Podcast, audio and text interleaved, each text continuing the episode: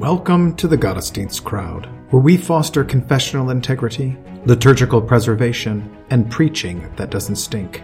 We believe that the historic liturgy of the divine service is more than mere cobwebs of antiquity, but it is a true treasure of the Church to be dusted off and brought down from her attic to be enjoyed. So let's get dusting. Welcome back to the Gottesdienst crowd. This is Jason Braaten. Today we have back with us Dave Petersen. Welcome back, Dave. Thank you. We are looking at the gospel reading for the feast of the transfiguration of our Lord, the very last Sunday in Epiphany. I'll read that from the English Standard Version. It comes from Matthew chapter 7 verse 17 verses 1 to 9. And after 6 days Jesus took with him Peter and James and John his brother and led them up a high mountain by themselves. And he was transfigured before them, and his face shone like the sun, and his clothes became white as light. And behold, there appeared to them Moses and Elijah talking with him. And Peter said to Jesus, Lord, it is good that we are here. If you wish, I will make three tents here one for you, and one for Moses, and one for Elijah. He was still speaking when, behold, a bright cloud overshadowed them. And a voice from the cloud said, This is my beloved Son, with whom I am well pleased. Listen to him. When the disciples heard this, they fell on their faces and were terrified. But Jesus came and touched them, saying, Rise and have no fear. And when they lifted up their eyes, they saw no one but Jesus only. And as they were coming down the mountain, Jesus commanded them, Tell no one the vision until the Son of Man is raised from the dead. All right, um, before we dive into context, I have a paragraph from Fred Lindemann's The Sermon and the Propers uh, on the Transfiguration, and really kind of a summary of the Epiphany season. And he wrote The observance of this festival on the last Sunday after the Epiphany, when there is more than one such Sunday, is distinctly a Lutheran use and dates from Reformation times. The rubrics provide for a celebration that is almost annual. The Epiphany season is to demonstrate, in the scheme of the church year, that the babe of Bethlehem, the young lad who grew to young manhood, and who was seen and known of men in the walks and relations of the common daily life, is God of God, light of light, very God of very God, God in man made manifest. It is also to show how, in the love of God, this Jesus is saving his people from their sins. Sunday after Sunday adds to the manifestations till we reach the transfigure mount, transfiguration mount, and behold, there the climax of epiphanies the last Sunday of the season immediately before the season of preparation for the Passion, is historically appropriate in our Lord's life.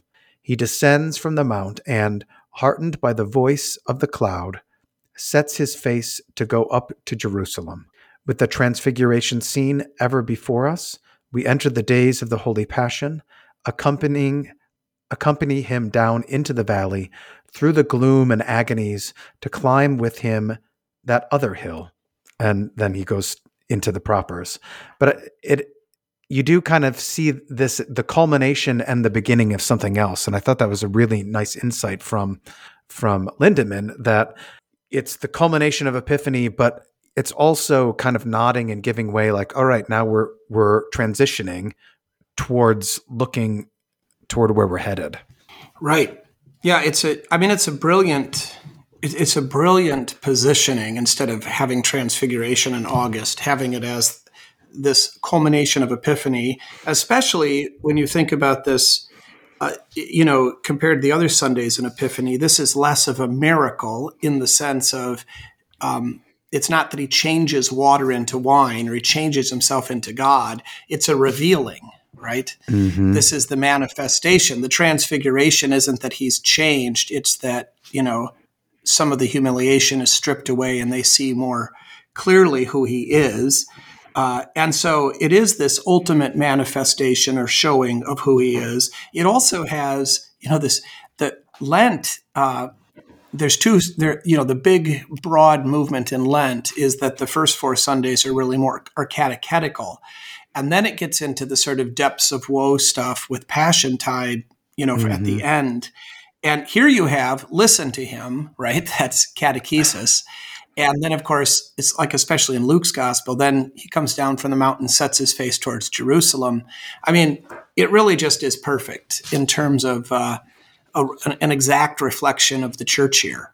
Uh, Yeah. So, yeah, it, and it also, of course, uh, as I, I can't remember now what exactly what Lindemann said here, but you know, there is in this a foreshadowing of both the resurrection and of the ascension. You know, so there is that sort of uh, you know that not only you know was Jesus prepared for what he had to endure and face, but so were his disciples. You know that they were shown this so that they would you know not lose vision of the, the mission and the purpose of this. And again, you know, like that's what we're doing as we Yeah. prepare sort of for the hardships of Lent. So I don't know why at this point all of Chris all liturgical Christendom hasn't glommed onto this, you know, um, because it's just it's just brilliant. You know, we all we all sing Silent Night on Christmas Eve like a bunch of Catholics. I mean, that's the most Catholic thing in the world to sing Silent Night on Christmas Eve, Mm-hmm. and uh, you know, so we pick up stuff from them. I don't know why they haven't picked this up. Well, they are. I mean, I'm not being facetious. they can't because they, they can't. They they sing a mighty fortress. They should do this. They should. mo- This is the. It's just. It's the seriously. It's the most liturgically brilliant innovation since the addition of Holy Trinity to the church here. Yeah. Yeah, I mean, that's I- a, maybe that's I'm a good question. biased, Oh, uh, you know, I mean, uh, I it it should it, it like you said, it's just f- filled with such import that it, how often is this the case that we forget that we need? Lindemann talked about it as the encouragement to to descend the mountain and head in towards his, his passion. How often, as pastors or even just Christians in general, do we forget about the need for that kind of general encouragement as we face difficulties? yeah, Uh, and th- it's like built into the church here, and I know. It, but we don't we don't recognize it, and we don't take we don't learn from it either. To say, you know, when uh, when we encounter people who are going through struggles, um, we have this law gospel schema that we just like, oh well, you suck, but Jesus loves you. Instead of, look, you, you know, Jesus loves you, and He's given you His Spirit, and He's encouraged, like He's cheering you on along the way. Maybe that's a little um, hokey, but my point is, we kind of forget that whole. I mean, all of Easter is about encouragement, right? I mean, He's sending the encourager, the comforter. Paraclete. Yeah. Yeah. It's it's like a forgotten aspect of the Christian life, which is encouragement. Yeah. Well, I mean, it just makes so much. It's such a again. It just fits. It just fits in the church here so seamlessly. I mean, mm-hmm. not doing it at this point for me to not have transfiguration, right between you know as the culmination of Epiphany and and the setting towards Lent. It would be like you know on I don't know on Good Friday, you know, not having an account of the crucifixion. Mm-hmm. I mean, you know, let's have let's let's have the reading of the crucifixion account in July, you know, and on Good Friday, you know, let's just have another, you know, miracle text. I mean, Yeah. Is is there he mentioned that when there is more than one Sunday, is there ever uh, th- that this is the the last reading or the, the the last gospel reading for for that last Sunday? Eh, Is there ever a time when there's only one Sunday in Epiphany? Yeah, I- uh, it's happened at least once in my ministry. I think that's it, though. Um, And so it has to be then ear- Easter. Easter has to be super early. Yeah, I mean, this this year Easter is about as early as it can get, but it has to be even earlier. It has to be like March twenty seventh or something. That's Right. as early as it can be, right? I thought it was. March 20 Isn't it like March twenty fourth or? But anyway, yeah, it's it's it's in there, right? The first the first Sunday after the full Epiphany. moon after the equinox. Okay. So that's when Easter can be. But anyway, the So yeah, what's it- the rubric uh, then? If there's only one Sunday, it's you do the Epiphany Sunday within one. the octave. Yeah, Okay. you do Epiphany one. So you miss you miss Cana. Yeah. oh my Well, you miss Cana and you, you, you miss you miss Transfiguration too. Wow. Right. I've had we've had it. I uh, maybe we've never. Maybe it hasn't happened. Maybe what happened before, in since I've been in the ministry, was we missed Cana. Um, you can't. That so you had Epiphany with- one, with and then transfiguration. uh, and tra- I think that's happened. I think that's happened a couple times. I don't know if we've Mm-hmm. ever. I can't remember now, but Huh. so it's pretty rare that you don't have transfiguration. yeah, Of course, this is because only because we have pre-Lent. If you didn't have the if you didn't have pre-Lent, it would it would. there- doesn't there- matter, It yeah. never happens. Yeah. but I wouldn't. I wouldn't give up pre Lent. Those No, I'm not giving up pre-Lent. Pre- this is again. We are in the. These are the glory days of the historic lectionary. I mean, this is the the trans. I mean, pre-Lent is.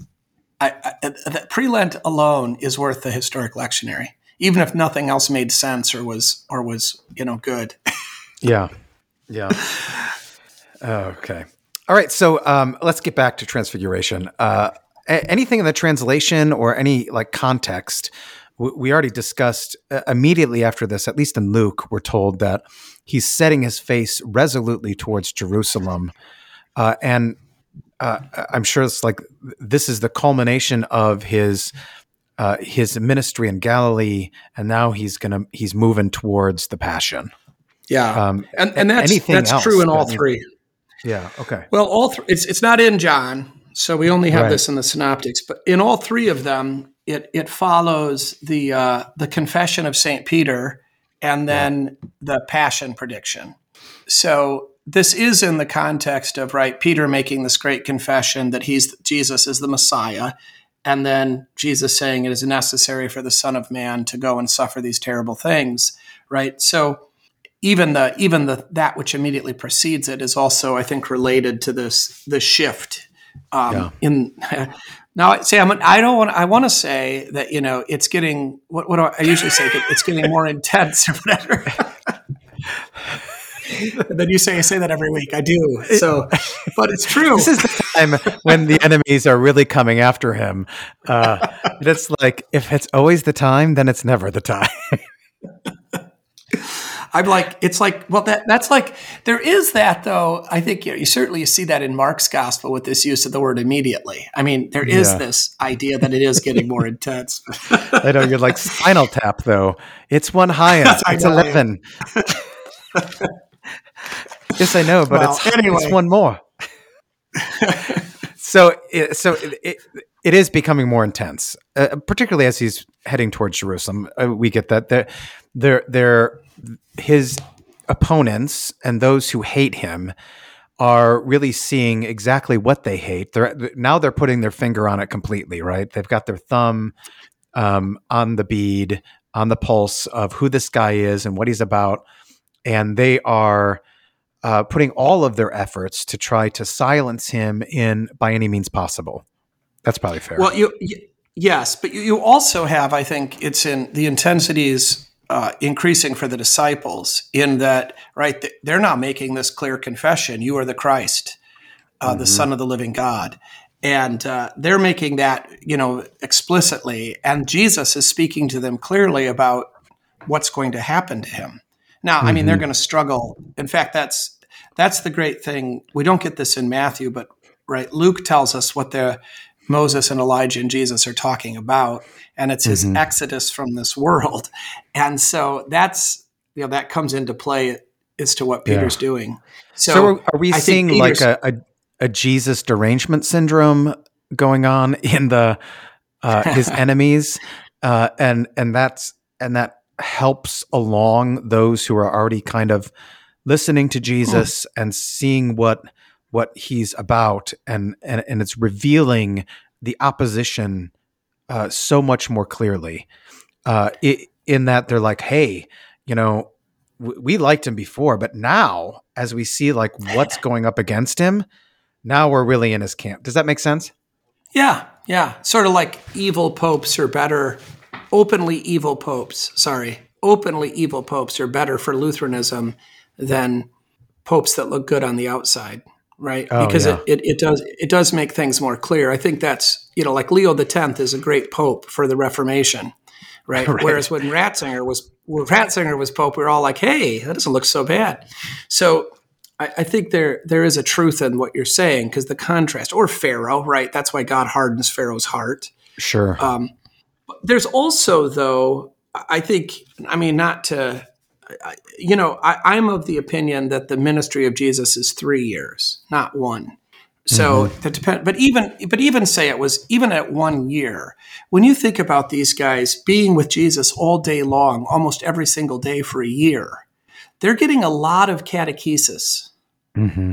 and yeah. you know, and I think this is a this is something that we should emphasize because I think we've often been so influenced by the conversion of St. Paul that we think that's the norm.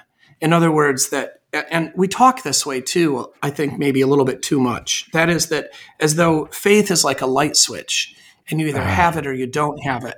Right. Yeah. And so we, you know, Paul is, Paul is converted in an instant and he goes from being an unbeliever to being a believer. Uh, there's a, a sense in which that's true, but as we experience it, it doesn't quite feel that way. Mo- most people that I've been involved with that have come to the faith as adults, uh, they don't know the exact moment they became Christians, you know, and it, it happens wonder, kind of slowly over time. I wonder if there's a point here to be to be shown. On the one hand, what you're talking about that, on the whole, and for the most part, many just Christians who aren't really against him per se, Jesus and Christianity per se, they are kind of brought along, and it happens uh, over time, kind of the way Peter in Second Peter talks about, with you know by way of reminder and things like that. Um, but those who are like uh, dead set against Christianity, like Saint Paul was, or some of the you know the the major atheists throughout the past who spoke against um, Christianity and our Lord, it is a sudden thing. I wonder if there's something to that. Could, I, that's interesting. I, I, I, could be. I was thinking more of how I don't. I'm not saying that the disciples weren't Christians from their baptisms, but rather that their their their faith has been slowly being fanned into flame. Yeah, you know, yeah. by a lot of spending a lot of time in the Word and a lot of time with Jesus, and mm-hmm. it takes it takes that before they're able to make this clear confession or mm-hmm. before they're ready to face martyrdom, which of course mm. they're not at this point, right? So no. the the amount of kind of invest so even even Paul, right? Even if you know there is this kind of radical change in an instant and the scales fall from his eyes. He still has quite a bit of catechesis. You know, he's caught up to the third heaven and he goes off to Arabia and all that stuff. And I think we it's just it's just a, a, something because of the way that the scriptures are written that gets compacted and so it seems like it happened faster than it did mm-hmm. and then yeah. we become frustrated with the work of the church today or because it seems like you know i mean you try to get people to sit through a you know a 16 week one hour a week instruction course you know yeah. and 16 hours these guys did 16 hours in jesus with jesus the first day and right. had at least 364 more. And, mm-hmm. um, you know, they were immersed in it. And, you know, that we just need to live in the word, right? We need to live out that Deuteronomy 6 stuff. And, and that'll lead us to the point where we can say, You are the Christ, the Son of the living God, and where we can face martyrdom. So, mm-hmm. so is, uh, so building on what Lindemann's talking about in terms of the encouragement given to Jesus, and then also likely the disciples, at least Peter, mm-hmm. James, and John, uh, in seeing this transfiguration, uh, which he talks about and Peter talks about in Second Peter. Um, so you've got this confession, and is this is this God knowing they're not ready, and He gives them this glimpse of uh, uh, of what's to come, yet we have this thing to go through. Like, let's here's the finish line, but not yet. Well, look, Peter, right? Peter makes this great confession and immediately fails, right? right? I mean, in, in, in Matthew chapter 16, he makes this great confession. Jesus says, Hey, good job. Here's what's going to happen. And Peter says, No. And then, I mean, gets called Satan. And right. I think a similar thing goes on here uh, that I think Peter's desire to build three tents is to stay on the mountain and to not go down and to do the suffering. Yeah. It doesn't have to be read that way, but I think I think the cloud and the voice is a rebuke, and that's why they're afraid, um, because right, it's it's a law it's law preaching to them because they haven't been listening.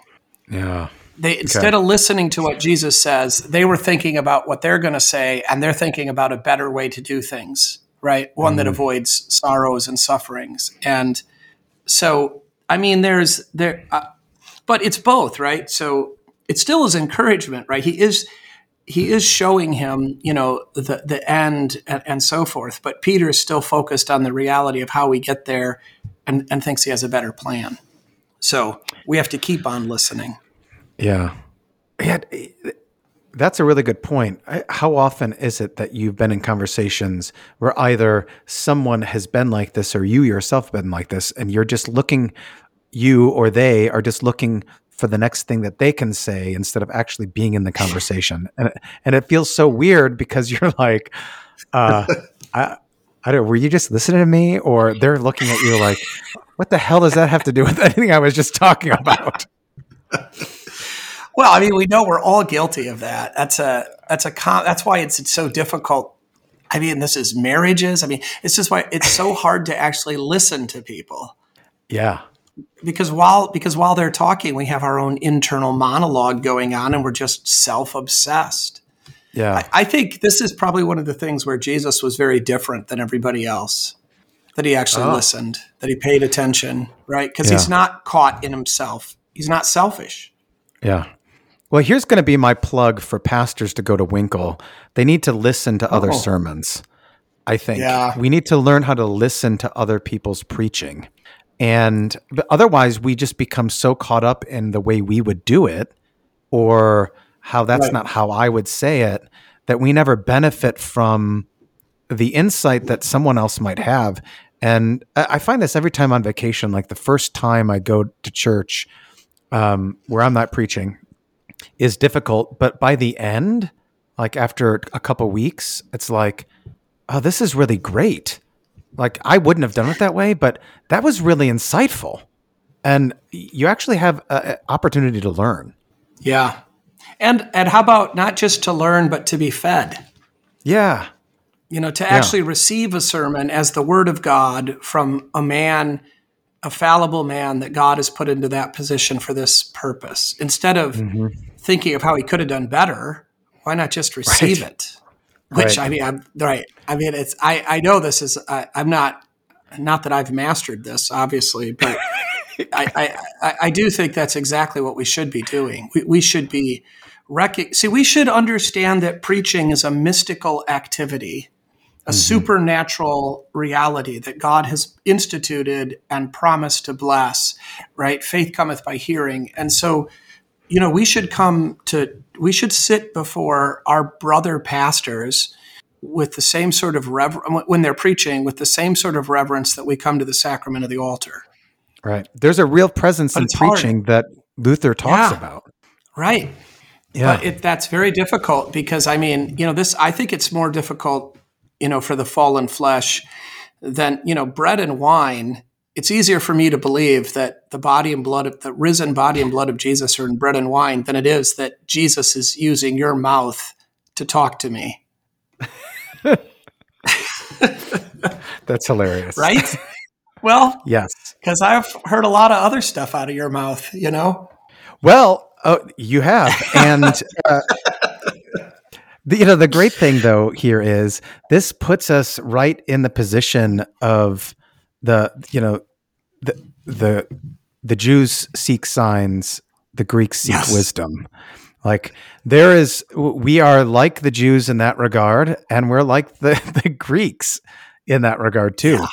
Uh, when Saint Paul goes on about that in First Corinthians, and we should remember that uh, it's easier to look at the sign, namely the sacrament of the altar or baptism, than it is to submit yourself to um, th- this man's fallible voice, either in preaching or in confession. And I wonder if that um, Yeah. plays into why confession is kind of I I don't want to say despised uh, in in the sense of hatred, but despised and not esteemed among us as it ought to be.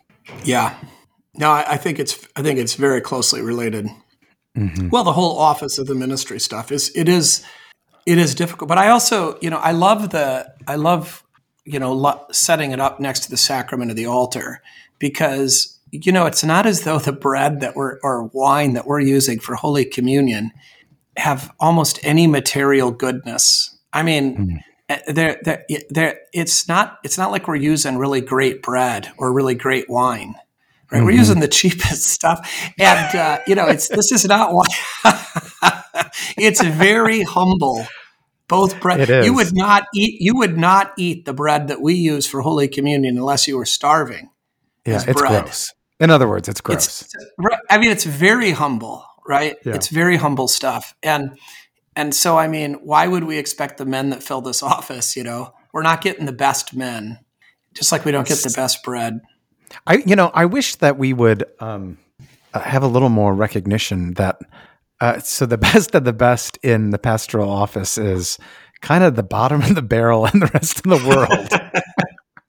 well, you know, the, the, the I don't want to think. Of, I don't want to think of myself wanna, as the bottom of the bo- barrel, but look, I mean, there's always a part yeah. of me that thinks I could do other things, and I maybe I don't know. I I don't know. Maybe this is this is my lot, as Heath Curtis would say. I don't think I'm stupid, yeah. but you know, this is the this is the lottery I drew. Yeah. Yeah, I know. We always we always assume it's so funny in the ministerium. You know, the uh, we're so proud of our education and we think it's significant, and we also we always like. Well, if I wasn't a pastor, of course, you know, we never say I'd be a truck driver, which would be a legit vocation that requires edu- you know skill and no we always say oh i'd be a lawyer right i'd be a doctor i'd be a yeah well anyway it's uh the the it is it is a divine office that's the point it is instituted yeah. by god he does work through it and and of course none of this is to excuse laziness and all that but but it, it just and when we're listening that's what we ought to be try to be yeah. cognizant of. All right, we should talk about the actual text. okay, let's do that. So after after six days, Luke has eight days. That's because it, it's the same day. This is seven days, right? So it just depends on how you count. Um, so when he says after six days, this of course is calling in the days of creation and emphasizing that this is the Sabbath. And I hmm. think uh, as you already said, this is a Sabbath both for Jesus and for the disciples. Mm-hmm. Right? It's a it's a time to rest and be refreshed and recreated, right, for a purpose. And that purpose is to, right, go and suffer and die or go with Jesus as he suffers and dies. So that that's a beautiful sort of thing. And uh, of course the 8th day stuff in Luke is really the same idea. What is the Sabbath for? It's for recreation, restoration, and the like. Mm-hmm. Uh, Matthew really wants us to get the Moses connection and the um, the Old Testament Exodus 34 right is you know Moses on Sinai where his face shines.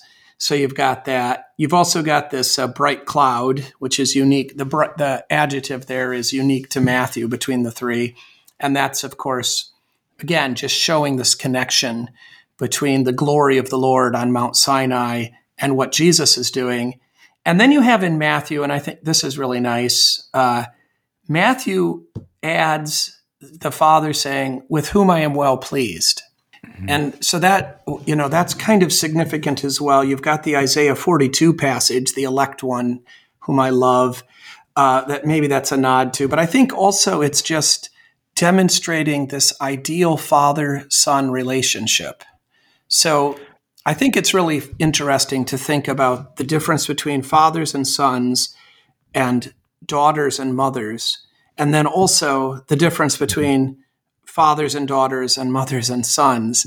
And I mean, every family maybe is is different, but largely, statistically, what what, what are you always saying for the what do you always say on the whole the and for the part, most part? I, that's it. I, yeah, on the whole and for the most part, uh, you know, the the relationship between father and son is is more difficult than the relationship between father and daughter. Yeah. And I think that that's largely because fathers and sons are in some sense competing. Um, and they're not competing directly with each other, but there is this sense in which what the son is what the son is working for is for his father to respect him. Yeah. And what the father wants to see in the son is actually virtue. Mm-hmm. And the father doesn't judge the daughter in the same way. He's not as concerned yeah. with that because he's looking, he's still looking for virtue, but he's looking for different virtues. Yeah. And he also doesn't have the sort of ability, like he's easier on the daughter because the virtues that she displays are sort of foreign to him and alien yeah. to him.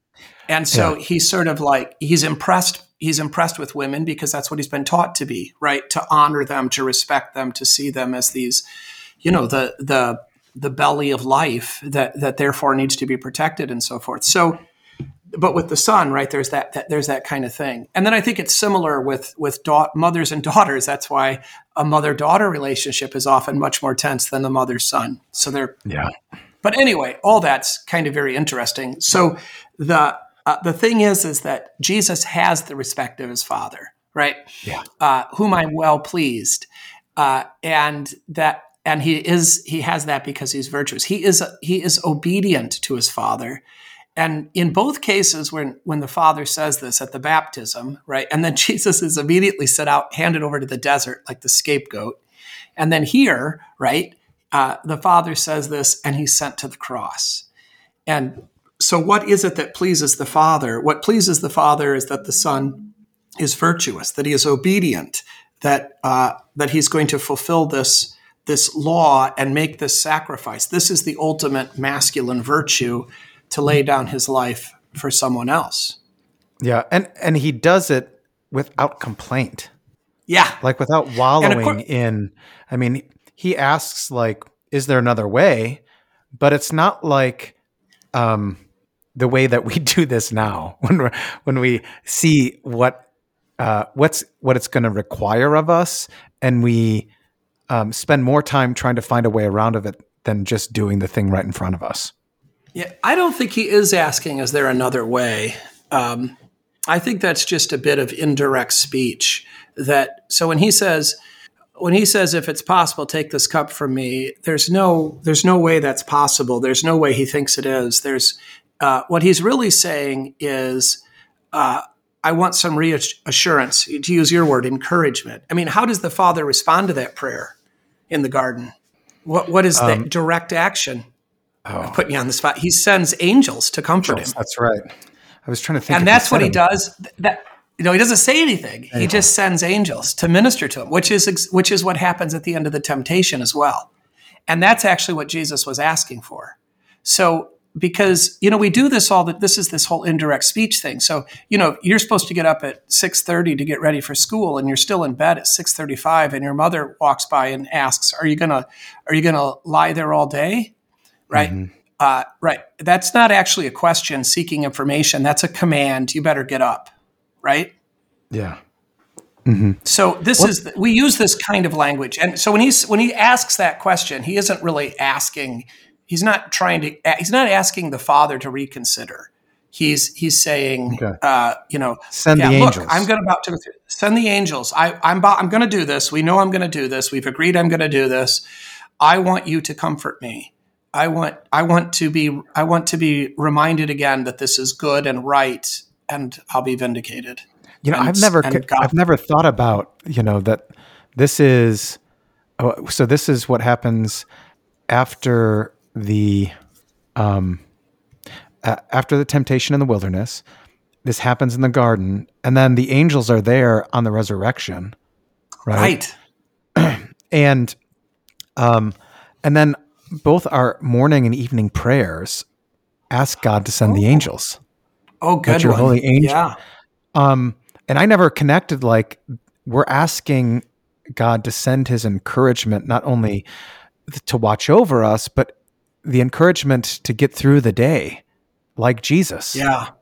Yeah. That well, that and that's just dawned on me like, wow, we're yeah, this is good. how we live like Jesus, asking God to send the angels. Right. And not not asking necessarily to get it's like uh, right at the battle of the bulge, right? You know, the uh, they're not they're they're not uh, calling back to uh, the commander and saying, "Hey, uh, send some warm socks." They're saying, "Send ammunition," yeah. and uh, and it's freezing cold. But right, what what they want is they want ammunition, and I think that's what you know. That's the kind of prayers that, and the that's what the angels are. I I'm sure I've said this out here because I say it all the time. This you know this is what I don't like about the hymn "Ride On, Ride On in Majesty." I don't like this language of the angels being sad to see. I don't think they're sad. I think they love it. They're like Moses and Elijah. Moses mm. and Elijah are not sad to talk about what Jesus is going is doing. Peter is because he's still in in the flesh and he's confused like we all are. But in heaven this is their favorite topic of conversation. You know when yeah. the angels announce to the shepherds what's what's going on, you know they they they know the end of this story. It's not like, you know, this is some kind of shallow praise from them. You know, mm-hmm. This isn't Santa Claus has come and everything's happy. Look, there's a cute baby no, this is, oh, look, the sacrifice is being prepared and he's freezing cold already and he's rejected. And isn't this great? this is the way that God is working out the salvation of the world. This is the peace. Yeah. You know, we need a more conversation on what you just said about the Battle of the Bulge. Um, how when they asked people to send stuff, they asked for more ammunition. So they keep after uh, so that they could keep after doing what they were sent to do. Right? They weren't asking yeah, for comfort. Full, um, it's great. In full disclosure, full disclosure, I stole that line from Mike Eschelbach. Okay. So anyway, but I, but even still, like, no, it's great. We we tend to interpret the the call the the like like I just did when Jesus calls out in the garden as a kind of let me escape instead of send what I need to do it. Yeah. Yeah. And I th- that is a real problem in our uh, our mental uh, fortitude in terms of we aren't we're asking to avoid instead of asking for the courage and the wherewithal and the strength to push forward. Right. And it's a faith we, problem, of course. Yeah. Yeah, because we don't because the thing is is that we're just again, it's like Peter on the mountain we we we don't it's hard for us to believe that God will actually be with us through this suffering and that he's using it for good. Right. And so right. So and it's not that we can't, you know, as dear children ask their dear father. We can ask mm-hmm.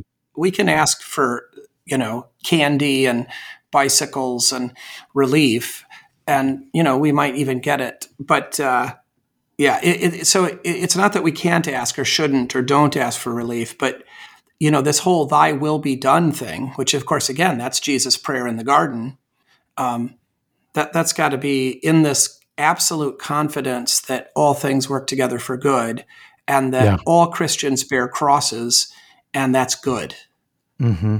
You got to believe, right? The guys in the battle for the bulge believe in the mission. Yeah. This is, that's a great image. Yeah, it is a great image. That's why, that's why I didn't want to take credit for it. Uh, I mean, my Eschelbach said that to me. I mean, it's been probably thir- almost thirty years ago, and I've I use it all. I mean, I keep I've been using it all the time for. the it's it's great how one thing like that, right? I I've often uh, said like you. This was just in a casual conversation. I, I remember if it was at, he was in the circuit with me, if it was at Winkel or if this was just in a hotel room, but it wasn't in an, any kind of a giving of a paper or anything. Nonetheless, like if I go to if I hear a go to a pastors conference and you listen to an hour and a half paper, if you get one thing like that, that's significant, right? Oh, definitely. So it, it's you know often, it's uh, yeah. often I'm looking for um, just things like that, like some sort of analogical explanation that hits home to everyone who hears it. Right. Like, there's no and way the, you can I can use, understand what's going on. Yeah. And yeah. I can use it next Sunday. Yeah. And I'm going to keep exactly. use I'm going to use it in catechism. I'm going to use it right. You know, we got a whole Yeah. All right. So there you go. What we, why are we talking about that? Oh, because listen to oh, we didn't uh Genesis the sun thing and whom I'm well pleased. That's why. Um, And the this there's I think a, a, nod towards Genesis 22 as well, right, with the sacrifice of Isaac. Um, oh yeah. uh, so there, there you have, you know, take your son, your only son, the one whom you love. And so here we have, right, this is my beloved son with whom I'm well pleased. And the, you know, the sacrifice of Isaac is that that's the great, I think that is the great event of faith in the Old Testament. Yeah. Um, that Abraham, you know, moves forward, but but also Isaac's come complying with the demands of his father. Yeah. In fact, there's some uh, there's some Jewish legend, maybe it's in the Midrash or something, about Isaac stretching his neck out and saying something like, I can't remember, that something like, uh, you know, make sure you cut deep enough so the sacrifice is accepted or something Oh. like that. Yeah. It's uh, Well, there's this I- this I'm always- yeah, I'm always taken by the fact that what like Isaac is 20, 18 to 20 and Abraham is over a Right. 100 and and Oh, he yeah. goes willingly. It, it- Isaac's by far the stronger person. I mean in Right. in just He could have got away. strength. He could have gotten away. Yeah. But he doesn't. Uh, and uh, that just always I spend usually Right. when th- that text comes up talking a little bit about that like you think that he's just a little itty bitty boy. No, he's a grown man with man yeah he carried the wood. Yeah, So- yeah. So so that that's that's a beautiful thing. Uh, that listen to him also uh, is probably you know that he is the prophet like Moses from Deuteronomy Yeah. 18 that we're to listen Yeah. to. Um, Yeah, So- Luke has has listened to him, but instead of with whom I'm well pleased, the the my chosen one. yeah, uh, and that comes from what Isaiah you said, Isaiah 42, or uh, yeah. Isaiah 42 is the elect one. Yeah, so that's right. What Yeah. is it? I'll have to look it up here. it's I don't know by electos in Luke. Sure. Behold my servant. chosen. Behold, yeah, my my elect one in whom my soul delights. Behold my servant whom I uphold, my elect one in whom my soul delights. I have put my spirit upon him. He will bring forth justice to the Gentiles. He will not cry out nor raise his voice. A bruised reed he will not. Yeah, that's great. It's great stuff. All right, so some of the some of what uh, we've got some doctrinal stuff here for sure. Uh, The divinity of Christ, of course, is is shown. That's what's sort of peeking through. Uh, in and I mean, and we already sort of talked about that. The the tran it's not really a transformation; it's actually a revelation of what's already there. Um, though the word is, you know, transformation. There's a fulfillment of types. I think that you know that we we we brought up Moses and then Isaac, um, and then that Isaiah 42. Uh, there's others, but uh, you know, there's lots of this kind of this. This is the culmination of the Old Testament stuff uh, that's there. Uh, Oh, th- we didn't talk about the Moses and Elijah. Why those two? there's Yeah. all sorts of possibilities. Um, they're the they're the sort of two great representative prophets. Um, they also, of course, both have this. Elijah, you know, is in the Bible as ascending into heaven, and there's all of this sort of stuff about Moses, which comes in, of course, also into Jude. You know, about the about his body. We know that Moses died, but so there's that stuff. Um, anyway, the, so the fulfillment stuff. Uh, we didn't talk about this yet. We kind of got at it. The uh, there's really in this the approval of the Father, right? The endorsement of Jesus as the Messiah, and the kind of recognition that he is right. He has this office. He's the the chosen one, um, and also that he is the mediator. Because because when the Father says, "Listen to him," right? That is that is to say that he speaks for me Mhm. right and and so you, you've got that mediator office there as well and then you've also got with the father speaking here and and with the uh, visual signs a kind of enthronement as well um, by this endorsement and saint peter will talk about we beheld his majesty Mhm. so, so that's there. Uh, we've got. We talked about this, but this is in the in the Gospels. This is a kind of preface or a preparation for the Passion, um, and a mission clarification for the disciples. Uh, uh, Jesus already knows what he's going to do, and he knows where it's headed. But you know they're getting that.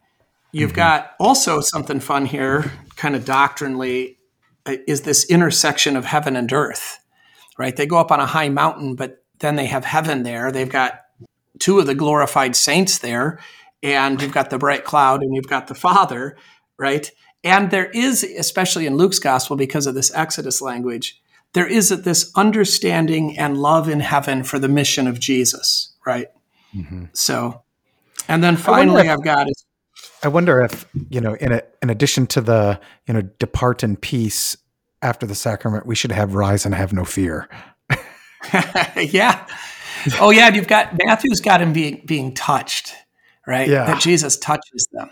That and and says, "Don't be afraid," which is yeah. which is. Uh, uh, I was thinking about this. I forgot about it, but usually, "Don't be afraid" is what the angels say. Right. And uh, uh, uh here, uh, it's like it almost feels like Jesus is standing between the Father and the three, right? Mm. So he comes, hey, shut up, right? shut up and stop talking. You don't know what you're talking about. This is my son. You are not. And it's as though Jesus, Jesus, right? And Jesus uh, uh, steps between them, right? And I mean, that's his role to, uh, and touches them, right? And then I love this too. They have eyes only for Jesus. Yeah. And it does not say that Moses and Elijah disappeared. Hear it, right. They could still just be standing right there. But now, right, having been touched by Jesus, having heard his his voice, do not be afraid, and of course, that that command causing the reality, right? They, they see only Jesus. Mm-hmm. So that's kind of nice too. So uh, there's a lot in this text. So do you think like also this was um this was I don't want to call it a test of Jesus by his father to see if he would step in the gap. Would he be the intermediary when he's saying to Peter, James, and hmm. John, look, shut up. He's my son, not you. And then just to, you know, how we do this with our yeah. boys to see if will they step in? Will they do what we've taught them to do? Um, yeah. That, and then Jesus does. And it's like, all right, totally ready Go on. That's it. Yeah, yeah, right. That's why he's well pleased with them. Yeah, he does do it. Uh, you also have, I think, in this uh, demonstration of the intentionality of Jesus, right? Not only with the this the prophecy or the passion prediction, uh, but but also, you know, in in this you're seeing that Jesus is fully aware in the conversation that he has and also in showing his his divinity and his submission to the Father. So, mm-hmm. you know, it's it's not as though Jesus is stumbling along, you know, and well, what's this thing with uh, you know this kind of ELCA idea that Jesus dies on accident or something, right? Oh, right.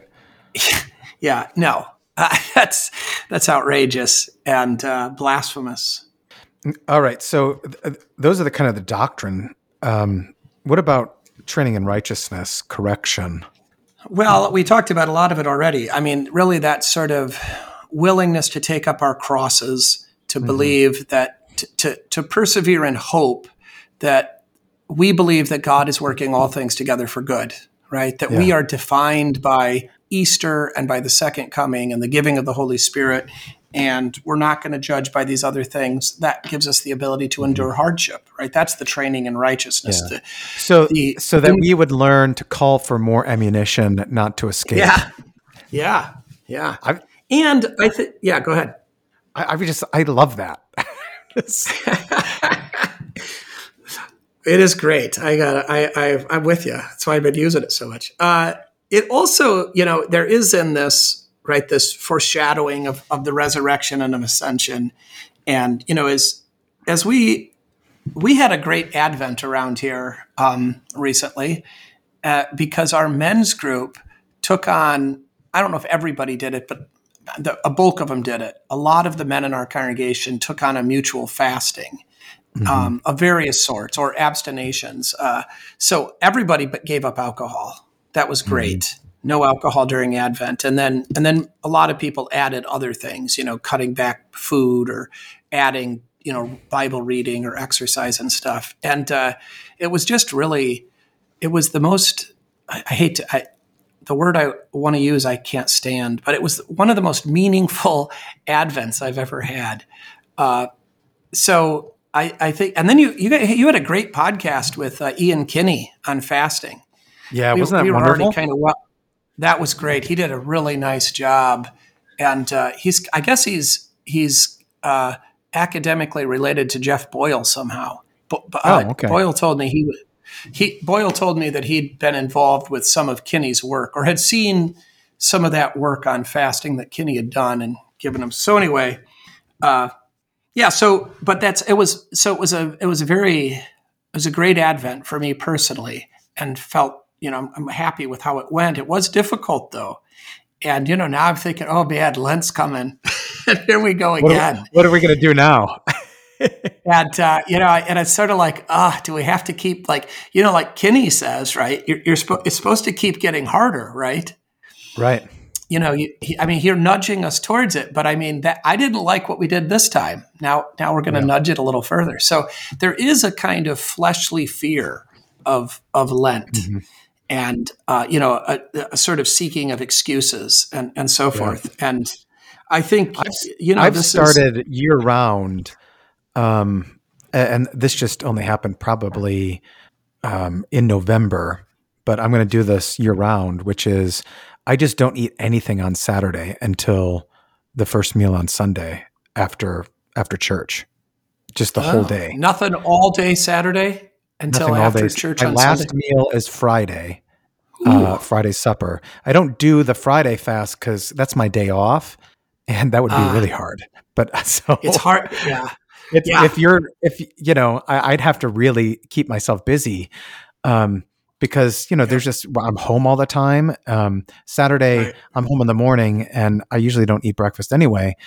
But then in the afternoon, I'm kind of working and either in the shop or or at church, and then so uh, so yeah, I don't eat anything on Saturday until lunch, basically noon on Sunday, and that's a uh, long uh, time. It is a long time, um, and it gets easier. Uh, but yeah, but you know, right around eleven o'clock, I'm hungry. yeah, it's hard to. It is really. Uh, I tried to keep it up a little bit in the days after Christmas. I didn't have to, but you know, I thought, well, I, I don't need to eat all this junk. You know, there's so much junk, and yeah, it's it's really hard when you're at home it really is. It really is. Yeah, because because there's food at home. I I don't know these guys get any these guys that have their offices in the parsonage. I'm I've never had to do that, and I'd probably be a better person if I had. But man, I I like the separation and the removal of tempt. I mean, uh, every I've got. It's not just food. You know, it's my hobbies are at home and the chores are at home. There's always, you know, there's always things I should be doing or could be doing. Mm-hmm. Anyway, I think that, that that was a long digression, but uh, in terms of kind of training towards righteousness and, and, and encouragement, you know, that uh, Gerhard talks about training for righteousness is the, the, the theological virtue is hope. Mm-hmm. And that's really your word of encouragement, right? To, to have yeah. courage, that's a kind of that's a kind of hope, and not a recklessness, but but courage. So, yeah, focused on the goal, uh, you know, in terms of consoling, that's all training stuff. I mean, you, you've just got the, I mean, the endorsement of the Son by the Father ought to be of great consolation, right? That this mm-hmm. is the, this is the plan, and you know, this is where we find comfort. Mm-hmm. Or, or in Jesus, I, you know, standing between the bright cloud yeah. and the disciples even when they right even though they've even though they failed once again in their weakness you know it's such yeah. a it's such a touching it's such a touching thing that he touches them uh, i did we were at our last marriage thing i was using i can't remember now was it oh no it wasn't gottman. I like his stuff but it was that eli finkel stuff. Um, so those are both good names for marriage stuff. Neither one of them are christian. But uh, he they had uh, talked about different things for for marriage. And we were trying to apply or I was trying to apply it not only to holy marriage but also to friendship and so forth. And one of the things in there that like we need to just cultivate is physical touch. And that's pretty easy for me with my wife. I don't, you know, that's not, and he's not talking about the marriage bed. He's talking about just, you know, sitting on the couch and, and so forth. Mm-hmm. Um, but, you know, I think it, it, it, does actually matter a lot in other relationships as well. And uh, I haven't really done anything with this, but I, cause I am not a, I do not like hugs. Uh, I am not in favor of hugs. I mean, I can endure them, obviously, but yeah. I mean, I, I like to hug. I like hugs from children, and I yes. like hugs from my wife, and that's the limit, right? If and you know, there, if you try to, I don't. Are you a hugger? I don't remember. I am but, not uh, a hugger. You know, in fact, there are men that makes fun of yeah. me about this because oh. I, I didn't.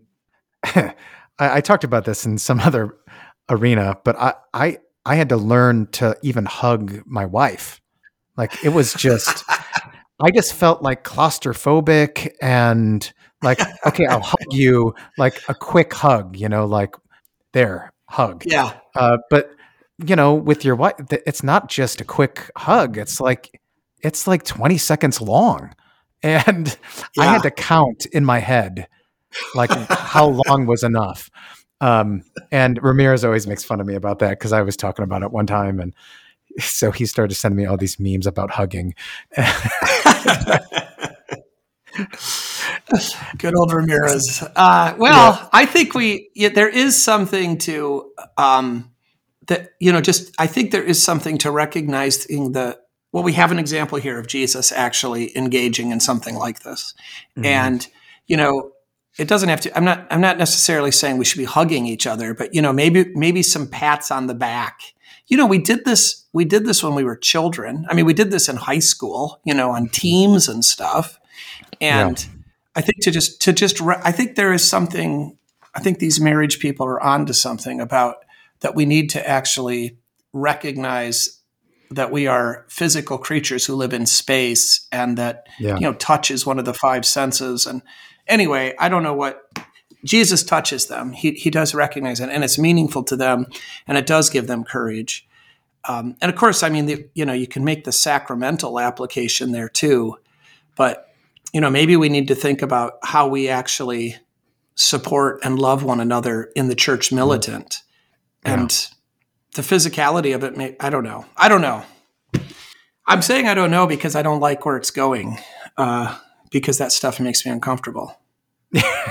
maybe not as maybe not as uncomfortable as you apparently, but uh, I, I, I, I mean, will say Jackie doesn't listen to these, so I get J- Jackie does have uh, like you know I've I do have trouble when like you know wh- whatever I do the cooking in our house, so because she works full time because the kids are all gone, and so anyway you know she'll come home and I'm in the kitchen trying to finish up dinner or whatever, and then she wants to hug and I'm like, come on, you know, I want to get this done.